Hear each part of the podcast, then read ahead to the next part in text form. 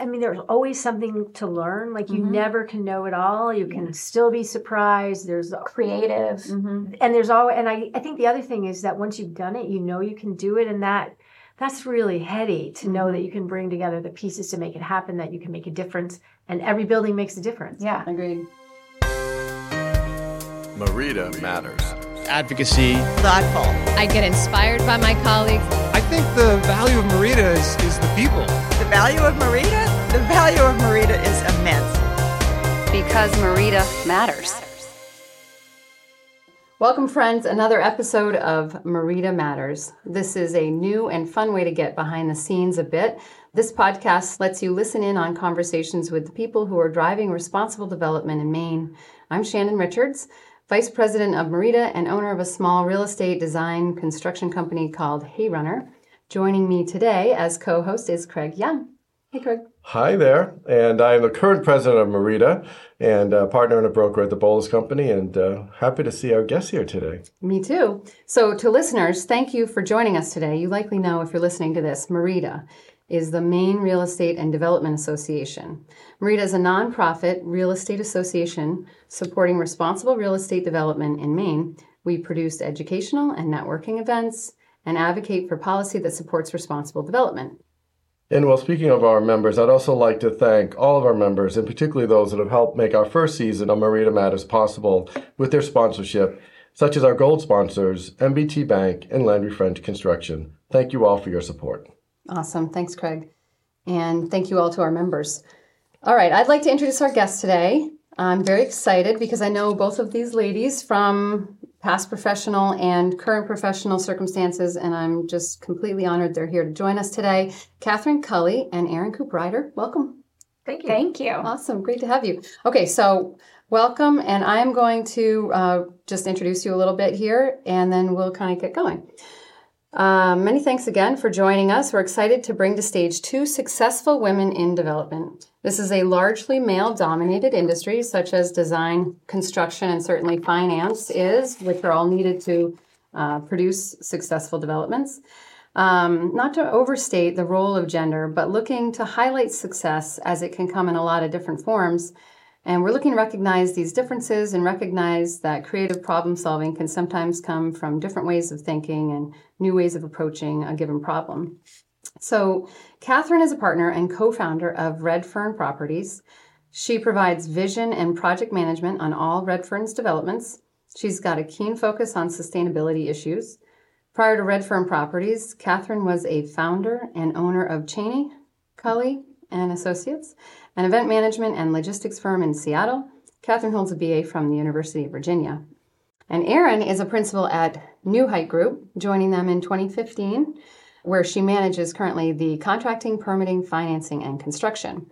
Prior to that, she had almost 20 years as the development director for Community Housing of Maine, or CHOM, as we call it a lot of times.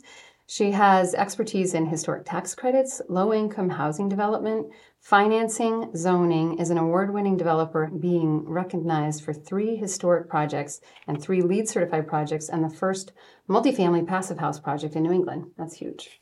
So, between these two developers, they brought over a thousand units to the market, a variety of types single family, multifamily, low income rental, condo. Hugely impressive, and many thanks again for joining us.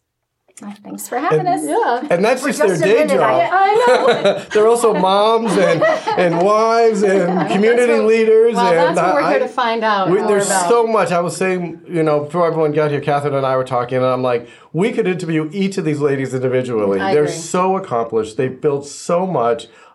I'm just in awe. I like, agree. I have a question. I'm going to get to it, and at some point of the day, you'll know when I ask it because I really want to get to know you better. Well, go ahead. Did you? I was just going to say, I thought for a minute you were going to say between us we had about a thousand years of experience. Yeah. it feels like it. Seriously, end of the day.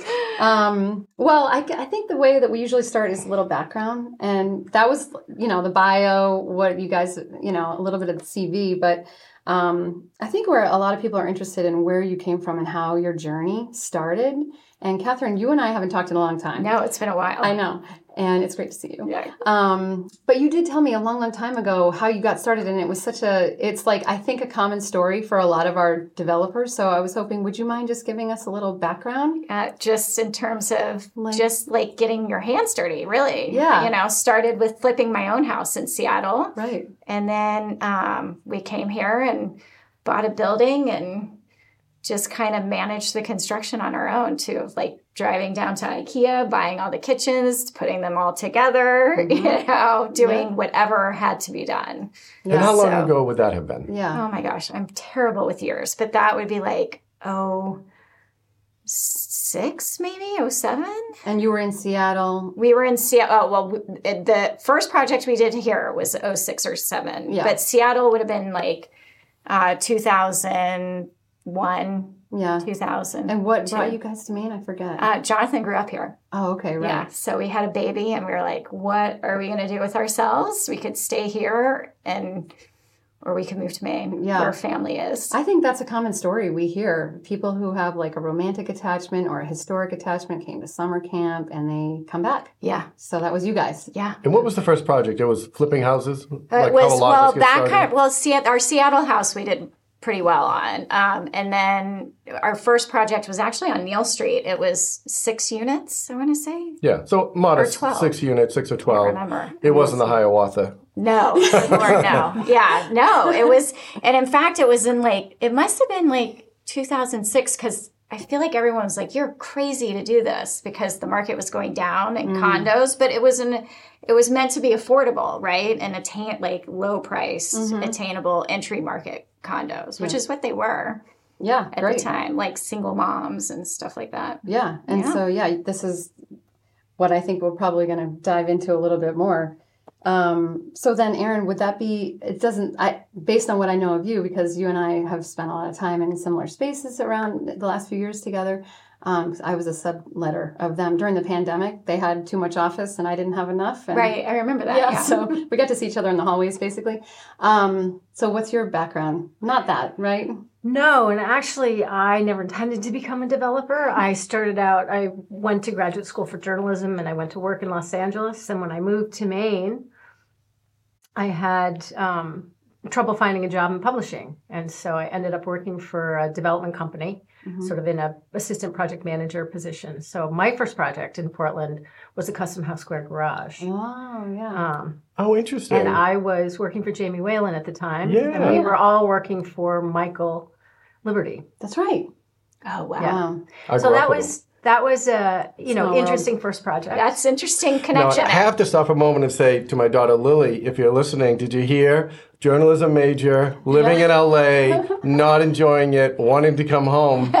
There's there's a process here. Yeah, we're all actively She's recruiting doing the same. good people to come back to Maine. Yeah. It's fine, leave, but come back. so actually, clarification: I'm not from Maine. No, yeah, I I, married somebody who lived in Maine, so that's same. why I came to Maine. Right. yeah. That's Yeah. awesome. Yeah. So yeah, and that's what I think we're kind of interested too, like the background there. Like, was it um was it hard to relocate here or think about Maine back? Like, what year was that?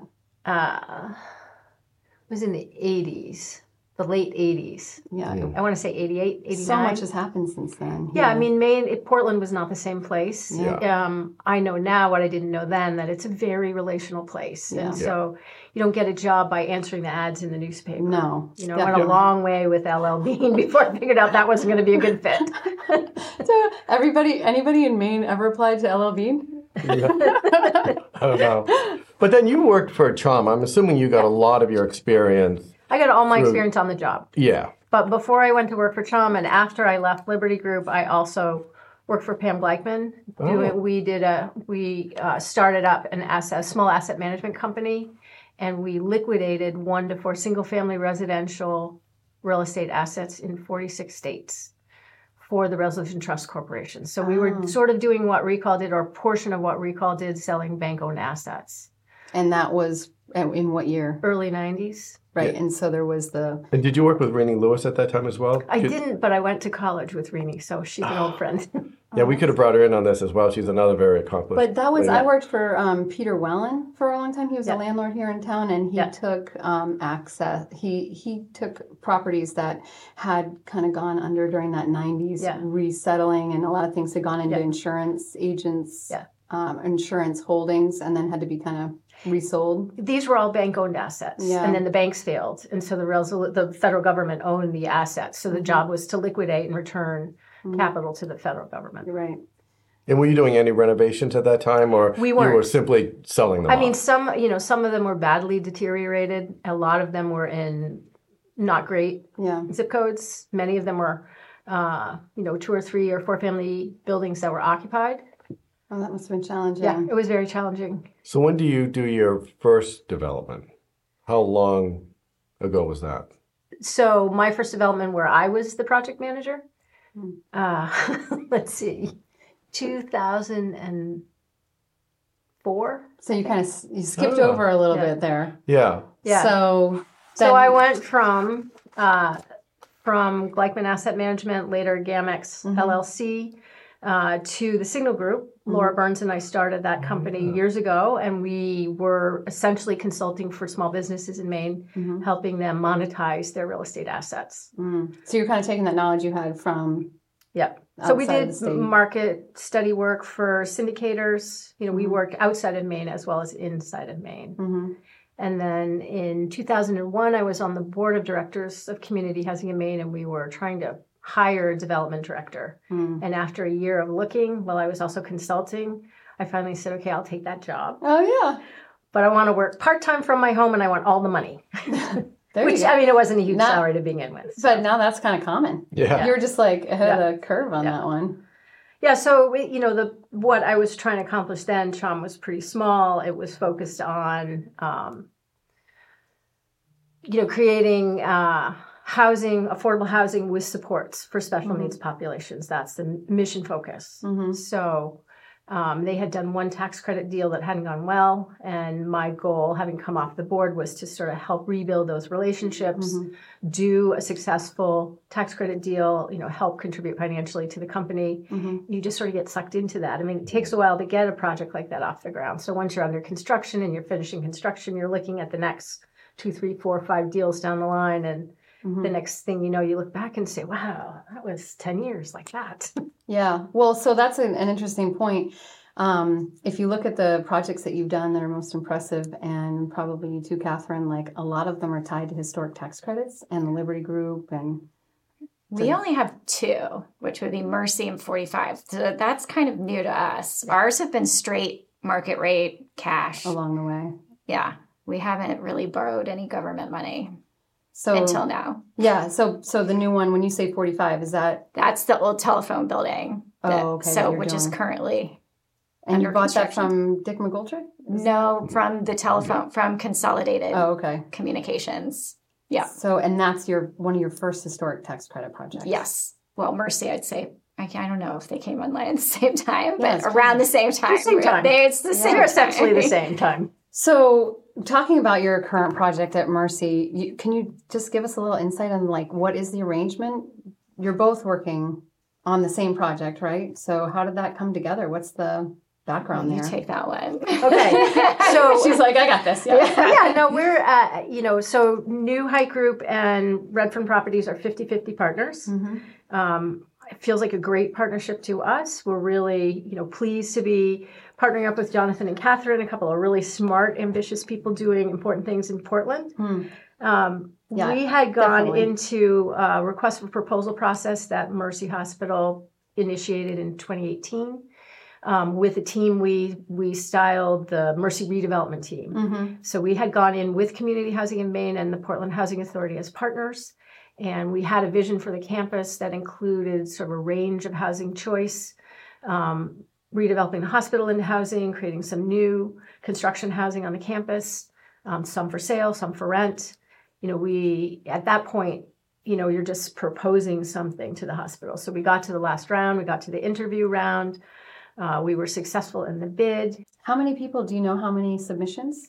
I well, I know that they interviewed three teams in the end. They were all teams, so it was all a Yeah. team. And uh, It's usually it's just really competitive. Yeah, I mean, there, you know, we were, we were the home team. We sort of, we were. Stood out. I, I mean, there were other players certainly in Portland that were involved in this process. Yeah.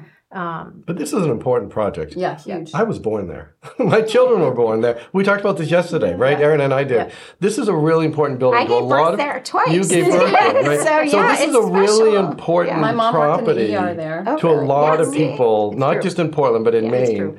And um, you know, there's a religiousness there as well with the, the Ladies of Mercy, the uh, Sisters of Mercy. So it's important. Yeah. And uh, I'm sure you feel that, and people have gotten back to you on that. oh, we hear that Everywhere I go. Everywhere. Yeah. Yeah. It's Yeah. huge. Now, before we go too far into what's happened to Mercy, I'd like to back up because your resumes are very impressive.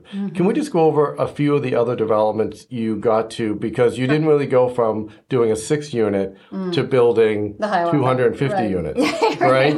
Yeah. And um, and your paths are a little different. Yeah. Um, so if we could, Catherine, maybe you could talk about what you and Jonathan did. You built a six unit. Yeah. And I know you and Paul Peck built something on on Yep. Pine Street. Yep. We had another. We had. Um, we did Neal Street. We had one on. Um, oh, now I can't even remember the roads. Um, Winter? No, that's new. Um, part of Mercy, and then it was so it was on. Um, Oh, it's right behind the school, but right behind Reiki. Reiki. We did that one, and then Clark did. Street. Yeah, it was. Clark was it and- Clark?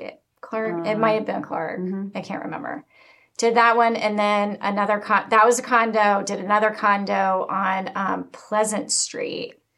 Um, How many units roughly? that one was like six. So And you're I- still in the lower so under there 10 units. Yeah, and I'm yeah, and I was very I'm running those job sites, Mm-hmm. GCing everything, and then that's that was 2008 when shit hit the fan. Sorry, can I? You can- Beep. Absolutely. Like literally, we closed on one of those units, and the next day Lehman went bankrupt. Yep. You know, so that put everything completely on a hard right. Mm-hmm. I, I think we, I can't remember if we had started the Redfern House, which was the LEED platinum house. Yeah, I was just going to ask about that because when I met you, you were doing, you had kind of parceled off a little bit and Yeah. you were doing more single family. Single family, and he, was, doing multi. Yeah, and so uh, we were running, we were doing spec homes, and then people started asking us to build them That's homes. right. Yep. So then we kind of branched off into this whole home building Yep. scenario. Um, and then we shifted back over with Weston Place, Mm-hmm. kind of. So Weston Place was with Paul Peck, and that we actually went down the HUD route of that. Mm-hmm. And it was, God, what is that, 2011 maybe? Maybe, yeah. 12? I don't know. how many units is that? That's That fairly one good is size. 36. Yeah, that Yeah. one is where you guys started to like level up, but you would also, you were doing, like you said, Still doing custom homes. single family homes. Too. and that one. Right. And then we went down the HUD process and it took so long. And then the, our local lending community is amazing Mm, and ended up dropping HUD mid process, going with a bank, got that one going. And then, and then it kind of just got bigger from there. Ended up doing Munjoy Heights, which was the 26 townhomes on the hill. And then 89 Anderson came after that, which is 52 units. Mhm. And then we did a little project that's like 10, it's 10 townhomes that are for rent for Mm-hmm. families, three bedroom townhomes. And then did Hiawatha, which is 136 units. So Yeah. So you kind of Kinda worked your way up. up, Really, yeah. my point is that one of the reasons I like doing this is hopefully there are young men and women out there who want to be developers. Yeah. And they learn that you really do start out with doing a six unit, Yeah. you build a 10, you get to 30 units, Yeah. and then maybe you go to 100 or 200. It just, uh, you didn't just start here. Yeah. And Erin, your path is somewhat similar. You were building really high end condos. Well, I started in affordable No, yeah, affordable so housing Oh, okay. It was Yeah. multifamily, and actually, my first project was like a single family home. Mm-hmm. It was uh, respite care for the Department of Health and Human Services. It was just a house. Mm-hmm. So, community housing in Maine does small things. They do a lot of their sweet spot is four units, Mm-hmm. existing renovations. For the special needs populations, and then the tax credit side is more family senior. And those projects for lots and lots of years, you know, the standard project size was about 25 units. So the first one I did was 24, and the second one I did was 23, and the next one I did was 26. So they were all about that size. And that's really driven by the availability of subsidy. Um, and when Maine Housing started, um, sort of putting cost caps in place, you need to spread the, you know, the, all the soft costs of the project across all more units. That drove, you know, larger projects, more units, smaller units. So those things started creeping up. So the next one was 30 market. and 36 and uh, 46. So they were sort of inching up. Mm-hmm. Um, But all affordable housing. all affordable housing. Yep. Okay. But some of the same drivers you just mentioned that we deal with right now, you know, doing the bigger projects, Mm-hmm. which is one of the things I wanted to talk about. Like, it's hard to do a project, let alone a project in Portland right now. You've got like cost of construction, you've got labor, you've got, um, No lay down spa- space, yep, no renting sidewalk, utilities. I just got a quote for a 3,000 square foot office because we're doing an office, Mm-hmm. right? To rejig the electrical. 3,000 square feet. It's like 12 offices. Mm-hmm. Guess how much the quote was? uh, 36K. At $83,000. Wow. 83. It's just silly. You have to laugh. Um, I mean, it's it should be 30, you know, Right. literally. But like that's you're right. That's, That's what we we're are. dealing with. We're dealing with people that I feel like in that scenario that are so tired Mm-hmm. and they're just putting crazy numbers out Yeah, we there. have we have a we call that a certain kind of number Yeah. back at the office. Yeah. we won't get into Yeah. that right now. Yeah. But yeah, but you're building um, affordable housing. And when do you move into oh yeah, um, market rate, something different? So I want to say it was two. It was 2007 when I met Chip Newell, who mm-hmm. who started NewHeight Group 40 years ago in Denver, mm-hmm. and he was moving that. to Maine That's to cool. retire. Mm-hmm. His college roommate from Bowdoin is a mutual friend, so I met him at a dinner party. Mm. He and his wife. he's doing a great job retiring. He's our senior advisor. He's still involved, and we're happy to have him when we can get him. yep. So uh, Chip and I, I was did, being sarcastic because he's still working so much. Is Oh, what yeah. I mean. But Yeah. Yeah. he is doing a little bit better job this year of being a senior advisor than he's done in previous years. So doing more traveling. Um, but he and I did a couple of projects together on a volunteer basis. So we did some work for the Boothbay Region YMCA. We chaired Oh, their yeah. building committee and built their new natatorium, which is now 12 years old. Mm-hmm. And we did the same thing for Coastal Enterprises for their Oh, LEED cool. platinum office building in Brunswick. So we had worked together, had aesthetics. And you're on the board there. I was. Yeah. I was on the board for eight years there. Oh yeah. you. Yeah. That's a lot of good projects. And Chip Yeah. is currently the board chair. Oh, is he? Yeah. Oh, good. That's awesome. They do a lot of good work. Yeah, they do. So Chip sort of said, "Hey, come do another project with me." So I was sort of straddling the affordable market rate world for a while, working for CHOM and doing some work for the NewHeight Group. And then in 2015, you became a principal there. Mm-hmm. And so now you're like, well, I've been doing It this took a few well. more years to ease out of CHOM, so they have hired some really great, bright young people. I've heard. It's fun to see what they're doing. They're still doing a lot of work. Now. They are. Yeah. They are. Yeah. We should do something with them. Mhm. We should get them on here. We should. I don't know enough about it. Well, um, so now you guys are doing uh, some of the most substantial uh, projects in the state, I would say. Um, and we have another breakfast coming up down the road. But one of the things, which is going to, we're going to have a couple of, I think Jonathan's coming. We have a MEREDA breakfast coming up, and you're going to sit with him at that too, right? You're coming? Okay. I have no idea. I can't remember. We I- don't talk to each other. I have my whole- so- That's the sign of a good marriage, I think. But to talk about that, the Federal Street property Yeah. is now it's the tallest building in Portland. Is it the tallest building in Maine, or is that still an Augusta property? Allegedly. It is. Is it is. the The, tallest- tallest one, besides the new one that you guys are building, is the brutalist concrete building right up the road here at Franklin Arterial and Cumberland. But it's certainly one of the largest buildings or tallest buildings in Maine. And how many units will Federal Street have? And this is for those who don't know, this is right in downtown Portland, across from One City Center, somewhat across from City Hall, um, all location, right? Yeah. Um, Fantastic. how many units? I know It's 200 and some odd units. I can't there's a lot of numbers. Yeah, 260 or 243 maybe. Something yeah. like that. And then the Mercy property, which we talked about in its own right is iconic, Yes. is another 250 some odd units? 165. 165 units. So combined, you're talking, you know, 400 units. we Um, have plus we have 500 under construction right now. Redfern does Right, How- how many? Because 500 you have including 500 45. units. and 45 to 201 Federal and Mercy. Yeah. So you're not really busy at all. Yeah, and now we actually added just 10 more. That's right. nice job. That is. What on at Mercy? On Winter Street. On Yeah. Winter Street? Cool. Yeah, on the Mercy campus. So I love this. What sort of what drives you to be this ambitious? And then I want to sort of step into That's exactly what I want to know. as women, what do you bring to the table that say your cohorts who are, are dopey men like me? Um, what do you folks bring to the table that you notice is just different than the men around you? So what drives you and why? Which question first? Either. That's yeah. I want to start by saying how how much I have admired the Culley's guts.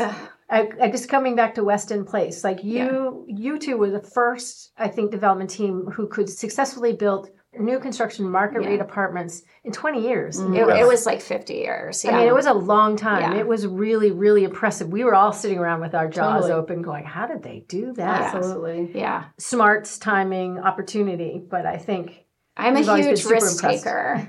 Unfortunately, it's in my blood. I don't know why, but. I don't gamble because I gamble with my life on a daily basis. so I don't need to know, go to a casino. I hear that from I know a number of developers who I think um, will take big chances, but they won't go to a casino and No way. gamble. Yeah. Same. No. I know it's so funny. well, I don't that. want to do that because I don't know how. Yeah. I mean, I'm sure that I would lose my shirt. So Yeah, exactly. So again, what what drives you? You were just saying.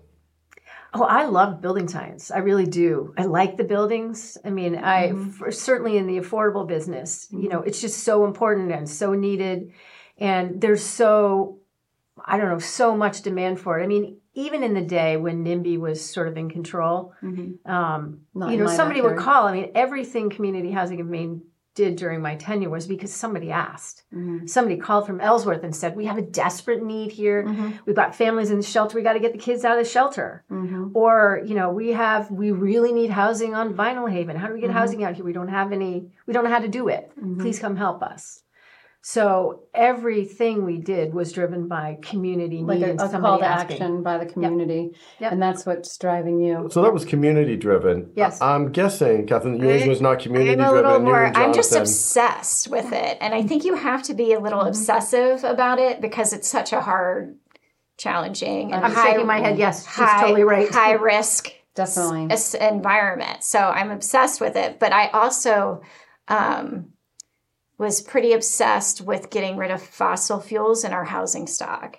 Mm-hmm. And so that's really kind of what drives me endlessly is the two combined. And I just, I always love looking at areas and saying, oh, I could redo that, or I want to do that, or what would I do here? Yeah, it's like a fun visual planning. Yeah. You're the person that's kind of drive. What the way I remember it is that you were the person driving some of the like more the visual, the aesthetics. Yeah. So it's interesting to hear that you're also driven by the building science behind Yeah. it. Oh, definitely. That's definitely me too. Pushing the envelope on the LEED house was all me. like, just can we push it as far and hard as we can? Oh, awesome. And then he, Jonathan keeps the financial piece in check, so I don't Yeah. blow the budget. And uh, the other part of my question was, as women developers, do you think you bring something unique to the table, or are you really just getting the job done? Well, I would have asked, you know, when you first posed that question, I'd be like, it's the same job. It's the mm-hmm. same job for men as it is for women. Mm-hmm. But I do think men and women approach it differently. A hundred percent. Just mm-hmm. the way you think about things, the way you problem solve, the way you juggle. I mean, it's a part, part and parcel of every mom's life that you're always juggling multiple Yeah. you know multiple deadlines and demands and needs and balancing and that is what project management is in, in you know development and construction also mm-hmm. it's just thinking ahead to that next what do we do when this thing happens and that thing happens and that thing happens and what's the backup plan Yeah. Yeah. I'm guessing you're often, though, the only woman or one of the only women in the room Wh- when- among contractors and even bankers and oh, others. all the time. Yeah. It drives me. But It's one, unusual to have three of us. women in the Yeah. room, right? Mm-hmm. One thing I will say I feel like is different is women's safety. I feel like I bring that to the table, and oftentimes it's like glazed over. But I'm always like, all right, we have a blind corner here. If I'm a mm. woman walking around this, what are we doing to oh, protect them? And everybody's just kind of looking at me. Mm. Remember the dead corner? I do, Like absolutely. you, you know, and a everyone's like, building. Mm-hmm. yeah. So you're like looking at dead corners. What would I do? How mm-hmm. would I walk through here and feel safe? And Explain what a dead corner is. it's just like anywhere somebody could kind of hide Yeah. And it. You know, in this room that we're sitting in is sort of a funny like shape. where that is. Like No, I know. I was just trying to explain to the listeners. oh yeah. Yeah. So if you if you came into this room, I mean, we had this conversation Yeah. about is does the light come on automatically? Do you have to find a switch? Are you walking into a dark room? And is there someplace somebody can hide in the corner where you can't see mm. them? Yeah. Yeah. So in this case, we were talking about I think the bicycle room. Yes. In our Mercy project, which is a really big room. Huge. Mm. So you're walking in, you know, you're alone. You're there's 95 bicycles in here with you, and mm-hmm. are there corners where somebody could be hiding and waiting? Yeah. And we eliminated those corners, Yeah. so everything is well lit. But light that's comes on when you something no man would ever think about. You Yeah, know, they don't. No, they don't have to, and that's fine. It's not because Right. you know it's just not something that is a priority. You yeah, I think that we do bring a different way of thinking, and it, it is it's unusual. I think where you get so many capable people coming together, and you would see a whole team, and there would be this many women at Yeah. the table. Like, And did you ever find it was tough getting into this business, or you're both very successful at what you do? Did you find it was difficult as a woman to be successful in this business, or did you just sort of steam forward and I'm going to get this done? Catherine's answer, I think I know. She's just going to get it done. I seem forward, but I feel like it's challenged still every day. I feel like I have to prove myself, even Mm-hmm. with the fact like nobody knows I work half the time. like everyone knows Jonathan, nobody knows I'm even part of it, and then They'll know you now. I mean, I don't know. So then I just feel like I'm constantly trying to having to be like, no, I do know what I'm talking about here. I have done this once or twice, you know. yeah, I think you're right. It's though. a constant. I think that in any new setting where it's a new group of people, y- you have to prove your chops. Yeah. You know, m- more than other folks have to prove their Yeah. chops. Like, what are you doing here? What do you know? And what do you bring? Yeah. I, I was going to say that when I started, I was very often the only woman in every room. Mm-hmm. And that's not true today. I mean, we're evidence of one, but our team includes another woman. that's what I was yeah. going to say. Yeah. And we, um, Very capable, Emily McConnell. yes, Mm-hmm. and my, you know, our Verdante project, we had a woman project manager on the construction side and a woman architect. Oh yeah, I think I met, I Um, met so there are more and more women. women. There are more and more professional women in all roles. I And do find more professional women in construction. Yeah. Do you seek that out? Do you purposely look for a woman architect or banker or construction owner, or are you just looking for the best price and the best quality? And I, I, I want to Best price, for, yeah. best quality. I mean, it just the Yeah. numbers are you. You Yeah. have to be realistic about it. You know. Um, I mm. wouldn't say that that I would seek specifically seek someone out mm. for that reason, but I mean I'm gravitate I gravitate towards professional women. Mm. You know, so it's always gratifying to find a female architect that you really connect with and whose work you like. Yeah, I, I think what's a, a nice thing I think for me is like you don't discount somebody because they're a woman. Yeah. Like you're just not. That's not something. don't look that, at me like that. I know. Craig is not be- discounting It you. might be time for me to leave the room.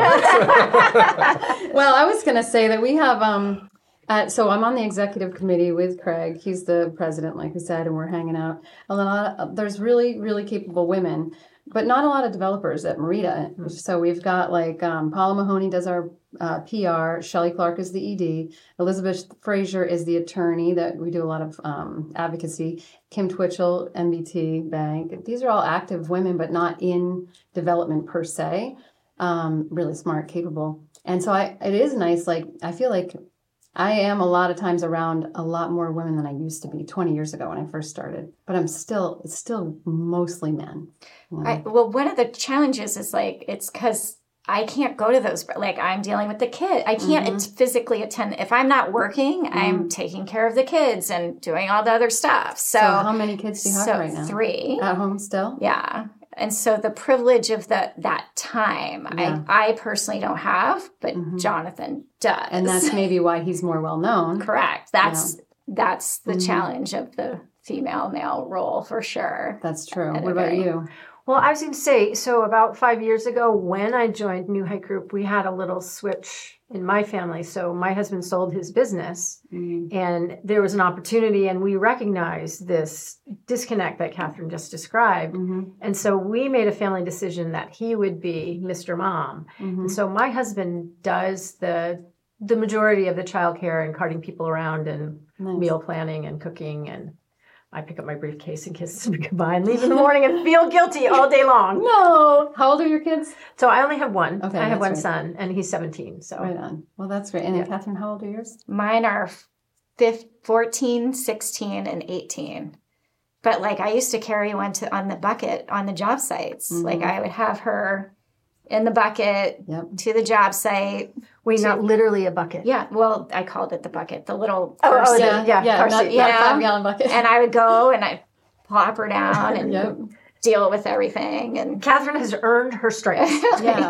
Totally. You know, I know. I have three. can't do and that they come into the office all the time. They're Yeah. very comfortable coming to the job with me. And how old are they?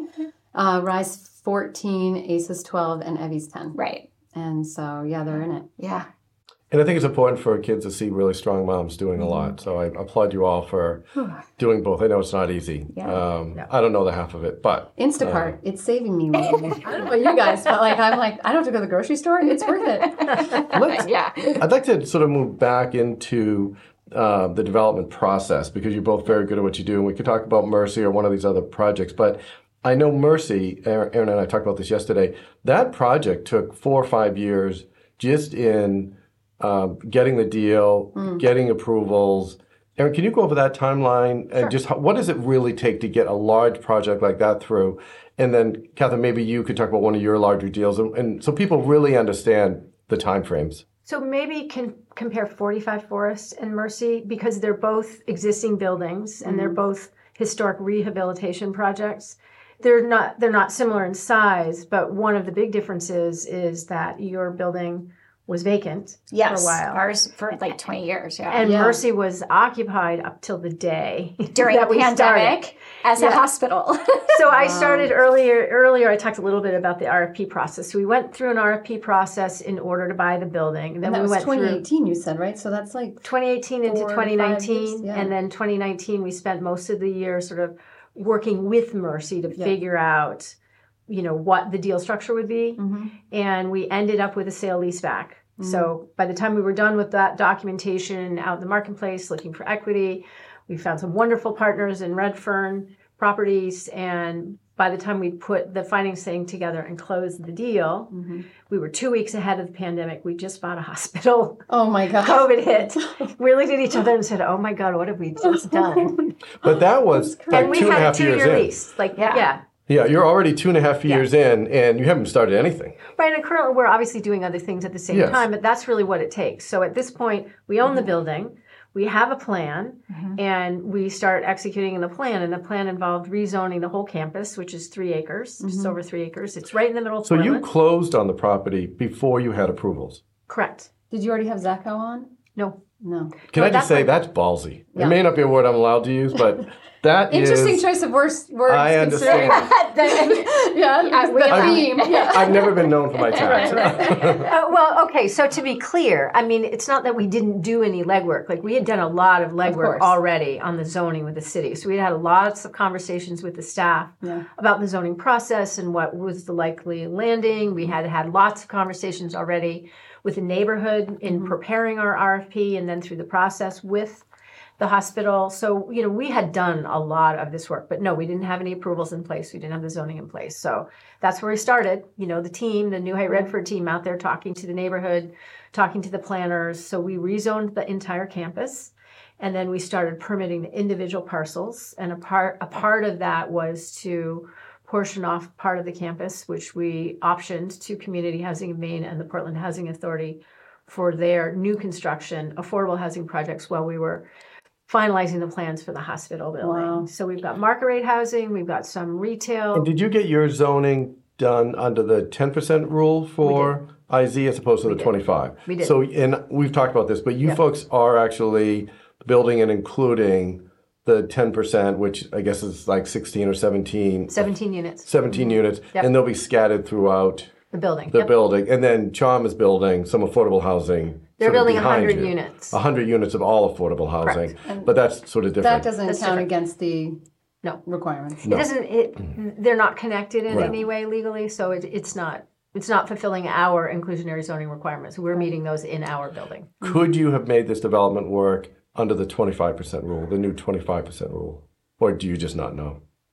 Oh, well, I mean, we never modeled it that way, so I can't say conclusively yes or no. But my gut says Maybe 40 so 45 forest is under the new 20 That was going to be my next question. So mm-hmm. you're so here's what would what would happen is the units would have gotten smaller Yeah. Yeah. and and you'd have to get more Pair- of them You in can't building. go up anymore. You're at Mercy. Are you working within? So we actually demolished about sixty thousand I square know. I, feet. d- I walked by. It's crazy. Like and then you added a little square footage. Yeah, not a lot. So you know, at the end of the day, we're about two hundred thousand square feet, and um, So start to finish, like almost five years. Oh yeah, oh easily easily Yeah. five years. Federal So Street 5 years. So Federal Street is five years. And how about uh, this force? The Fortis Fortis was a little. I mean, we tried to build the, buy the building for six years before we even got our hands on it. But um, it's crazy how long things take. I know. takes a so, long time. but that one's probably about four years. So still quite a bit. nuts. Yeah, maybe a little less. And 'cause Catherine, how many developments do you have? Those are three that you're involved in. Other another one or two today? four. Yeah. You have a fourth?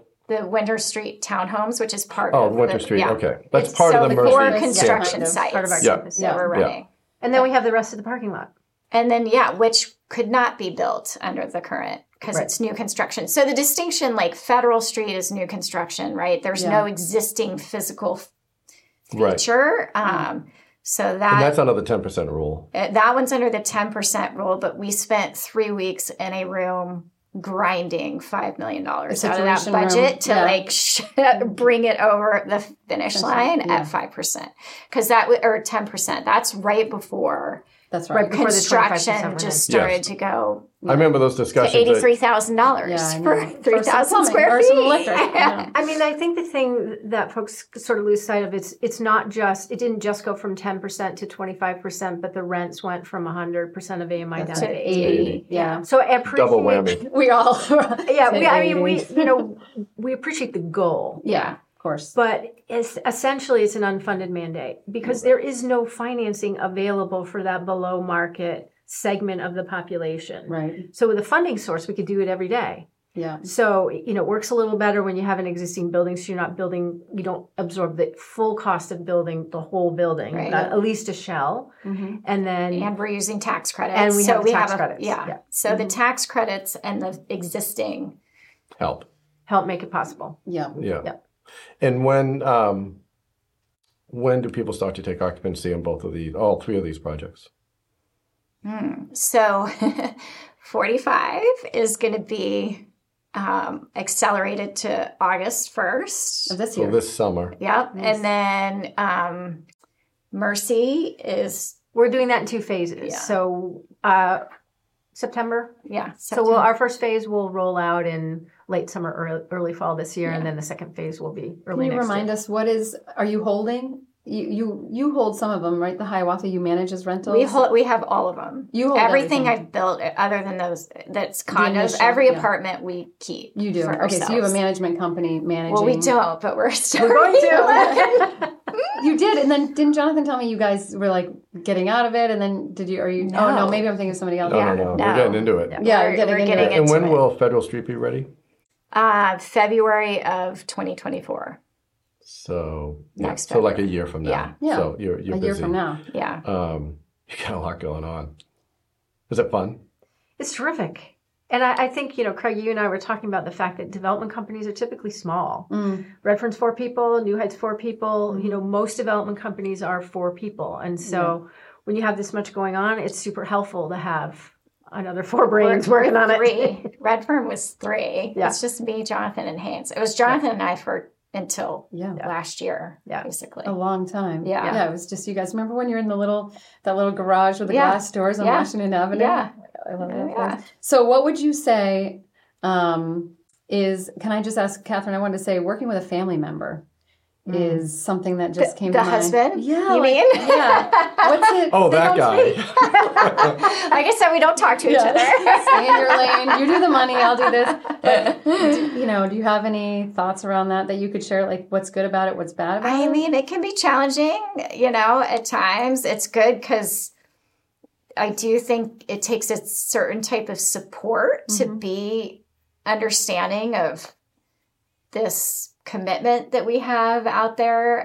Like, You know, like financially, you have to be on the same page, or else I could see how that could be very challenging Yeah. in a relationship. Um, but it works out. It works out for us. Yeah, clearly. Yeah. You guys are I mean, nailing it. you're a good example of how to make it work. That's right. Yeah. Well, we butt heads a lot, as you've seen in our meetings. Well, we, I know that's what, it's always kind of funny. Like I worked for um, a husband wife once in a sandwich shop, and I was like, "Oh, I'll never. I don't like Yeah. the idea of working with family members." But Yeah. you know, now I have a, all kinds of family members that work with me, so we just kind of figured it out. So yeah. I don't know. I think it's Plus, cool. you trust one another, and I think not to gloss. it- I mean, I want to just underscore something Catherine just said, but there's a certain kind of stress, and there's a certain sort of if you're working a problem, you don't stop thinking just because the business day ended. Yeah. Yeah. And so chewing on that and sort of having your partner understand that you're trying to mm-hmm. solve something and you're not going to be able to stop thinking about it until you figure it out. Yeah. I think that's one of the key things Yeah. you mentioned is you can go home and have a bad day and Jonathan should understand that. He's had the same bad day with the same contractor or the same issue. Right. And that's probably not true for most couples um, who have very different jobs. Right. And it's hard to understand what your spouse or partner might do. Right. You folks, good or bad, Yeah. fully understand that Yeah. difficulty of the day. Yeah, Um, it can be like two tuning forks, though. In my world, it's like you come home and somebody's like still got something going on, and you can kind of like make it worse instead of better. I'm sure you bring it home a little too much, but you know, Right. that's nature of the beast, It's right? fun though to like we have very interesting dialogues at home, like which is fun to be able to have that intellectual piece where you're bouncing ideas and what about this and what about Yeah. that. So that I and a little off that. the record, a little like we're just getting to play around with it, as Yeah. opposed to being like on at work and on the. Right. Yeah. Exactly. we do And need when to you be. own your own company, I think you can decide whether you're going to have that conversation on the record at home or off the record Yeah. at home. Yeah. That's true. exactly. We do need to begin to wrap this up, but I do have two other questions I wanted to get to. One is um, Are any of your children involved or show any interest in your real estate endeavors? I can answer no. No. Definitely. I- My husband's interested, but not my son. That's cool. I think um, our 18 year old is probably curious about it because we do talk about it as a family situation and we're doing this for our family. Um, and that's true. Yeah. Um, I'd say our middle daughter, not so much, but our youngest daughter is definitely, definitely interested. That's, That's great. cool. yeah, that's great. And she's got a great role model. I Yeah. mean, that's the Oh, fun thank thing. you. And I know mom likes Twitter because Oh, I Mom follow likes you. Twitter. And this is Catherine I'm talking about. mom likes Twitter. Catherine, tell me about Twitter and Ah, one of your more recent uh, Tweets? tweets, because I'm not into it so much, was a photo of the Hiawatha. And you made a comment how Uh, this morning. you were. Yeah, that was um, this morning, I think. Tell me, tell me about that. I gotta check it tell out. me about why Twitter's important to you and why that drove you crazy. Um, so I I love Twitter because I've actually made some really interesting connections on Twitter. Um, and I think personal connections, which you wouldn't think you would do. But I get a lot of amazing information. It depends on how you use Twitter. Obviously, your experience is what you make of it a little bit. You have to kind of drown out. I get a lot of Clutter. other stuff too that I just try and drown out. But um, I learn about a ton about urban planning and um, development in other areas. I'm obsessed right now with the builder's remedy, which is happening out in California as part of their housing element. Obsessed with how that's shaking out. So I get all my information on Twitter about that. Nice. Um, and then link through it all the various articles and stuff. So So if you don't follow Catherine, you should. I do. And she retweets really interesting real estate and real estate development stuff. Yeah. And I'm not kidding. You're one of the people I really follow. and I'm always like, oh, he's a Catherine thing. I have Yeah. to read this. It's really good. Cool. Erin, do you, do you tweet? I'm not, but I'm going to now. I'm going to follow Catherine. And then my last question is Are either of you mentors? Um, have you ever thought about mentoring? And Shannon and I would both like to sign up. Yeah, take us. do you mentor? So I have, um, reluctantly. Uh, for a long time, I loved my job at Community Housing in Maine because I could just make all the decisions and get the work done. And it sort of it takes time and it takes energy. And I believe if you're going to do it, you have to really do it right. Do it well. Yeah. And then when opportunities started to open up at NewHeight and I wanted to do some different things, I realized that if I didn't help fill that job with the next generation, I was never going to be able to leave it. Yeah. So that was that was really good incentive. So I feel very sort of proud of um, the two and now three people um, that replaced me at Community Housing Maine. So I have had that experience, and people reach out all the time. I'm sure this happens to you too. But I don't. I, there's not an extra minute in the day Yeah. Agreed. to make that happen. No. Yeah. Today we were all like, Catherine, Coming in your on story the two same. wheels. Yeah. Just too busy to Just really. that I can barely take a shower, let alone mentor somebody right now, honestly. like, Maybe I'll just put a little plug in for MEREDA's program because um, I have been invited to participate in some of the um, events that have been set up mm-hmm. for the year. I think it's a mentorship program. We do have a mentorship. Yeah. Yep. And so those have been really fun. One of those was a panel discussion with mm-hmm. Roxanne Cole and mm-hmm. Kim Twitchell. Yep. And it was on this topic sort of how did you get into this profession that you're in? And it was a really interesting conversation. yeah. And lots of folks who sort of aspire to be developers in the audience asking questions about how to get started. Is that a develop me? Yeah. It was a develop yeah. me. Yeah, it I was a love develop that. me the develop me Yeah. is really great. It's like the gateway drug to MEREDA. And I, honestly, I, I think it's a great thing for MEREDA because of what you just heard from both of us. Like, Yeah. If you're doing it, you're really, really busy and you're on a small team. And so it's hard to make space for that. time. Yeah, I agree. Yeah, great. Thanks for the plug. Um, so, did you want to do those those Yeah. little questions? Uh, This is Craig's idea. He started this whole thing. speed I love dating? it. Is it speed round? It is. So we have like five little quick fun questions. A little bit about your personality. If you don't want to answer it, don't. If you do, please do. But say after a long day, and it sounds like you both have plenty of long days, um, or you have something to celebrate. What's your go-to drink? Do you like whiskey, wine, water, or just something else? Champagne. That red to wine. Nice. Nice. All right. And as you know, Maine is a foodie state. What's your favorite go-to restaurant and where? Primo's in Rockland. Oh, yum. Oh, geez, that's a good one. Yep. Well, I'm still heartbroken about Baccarat. Yeah. Yeah. I, I know, I haven't love quite Mm-hmm. figured I- out my nothing type. better there on a summer day. The doors are Oh, open. You're sitting on that. It was great. I don't know why that didn't work. I would was say there right all now, the time. honestly, I it's. Bruno's. Yeah. Oh, I love. Oh. I love Oh, wait, Bruno, and they have great cosmopolitans. Actually, Is that out on Fourth Avenue? Yeah. That's Bruno's? Yeah, Yeah. cool. Yeah, no, I've been there once. That's great. Uh, winters can be long. Summers aren't long enough. Uh, do you have a favorite vacation spot you like to go to, either in Maine or somewhere else? Summer or winter? You decide. I like the Bahamas in the winter. I was just gonna say, right now it's so cold. Like, Get us out of here. Hopetown on Elbow Cay. Nice. we went to Costa Rica, and I have to. I'm a huge I loved fan. it. After it, that's the first time I've ever been. We just went this Christmas, and Good for you. I can't wait to go back. yeah. I loved it. I was there a year ago. Oh my Uh, gosh! favorite book, either business or just something fun to read? A You have single time? book? Mm. Yeah. I have Not to a listen single book. while cleaning because I can't. If I open a book, fall asleep. So Books on tape, definitely, for my Yeah. drive. audio or uh, Yeah. I'd have to say right now, can I do a podcast instead? Sure. I'm listening to the Murdaugh Murders. oh, I Oh, it down. yeah. Yeah, which is by Mandy Matney, who is has been covering the Alec Murdaugh situation in South Carolina for the last two years. So mm-hmm. I am deep into that one. Nice. And if you weren't a premier developer, what would you want to do? Nothing. I couldn't do anything other than I feel like this is literally bred into me for some bizarro reason. I don't know why, but I can't imagine doing DNA. anything else. I, I don't have another thing I want to do. Yeah. there You love go. what you do. That's I it. do. This is the hardest thing to do, and you're so good at it that you know you're in the right thing. You guys are just nailing it. There's ne- I mean, there's always something to learn. Like you Mhm. never can know it all. You can still be surprised. There's Creative. Mm-hmm. and there's always and I, I think the other thing is that once you've done it you know you can do it and that that's really heady to know that you can bring together the pieces to make it happen that you can make a difference and every building makes a difference Yeah. Agreed. Well, you don't need me to tell you this, but you're impressive. Yeah. Well, And thank so, you. congratulations. And I can't wait to see these projects that you're working on finished so we can walk through them. Absolutely. And I'll let Shannon sort of wrap it up. Yeah, it's just great to have you both, and I'm a huge fan. And keep it up, and thank you so much for making time. thanks for the Thanks for having us. Yeah. That was fun. Great. Thank you to all our members, and thank you to those that have helped make this season of MEREDA Matters possible with their sponsorship, including sponsors M&T Bank and Landry French. Also, we have to thank the wonderful and amazing Shelley Clark, the heart of MEREDA, and our executive director. Thanks, everyone. Until next time, be well.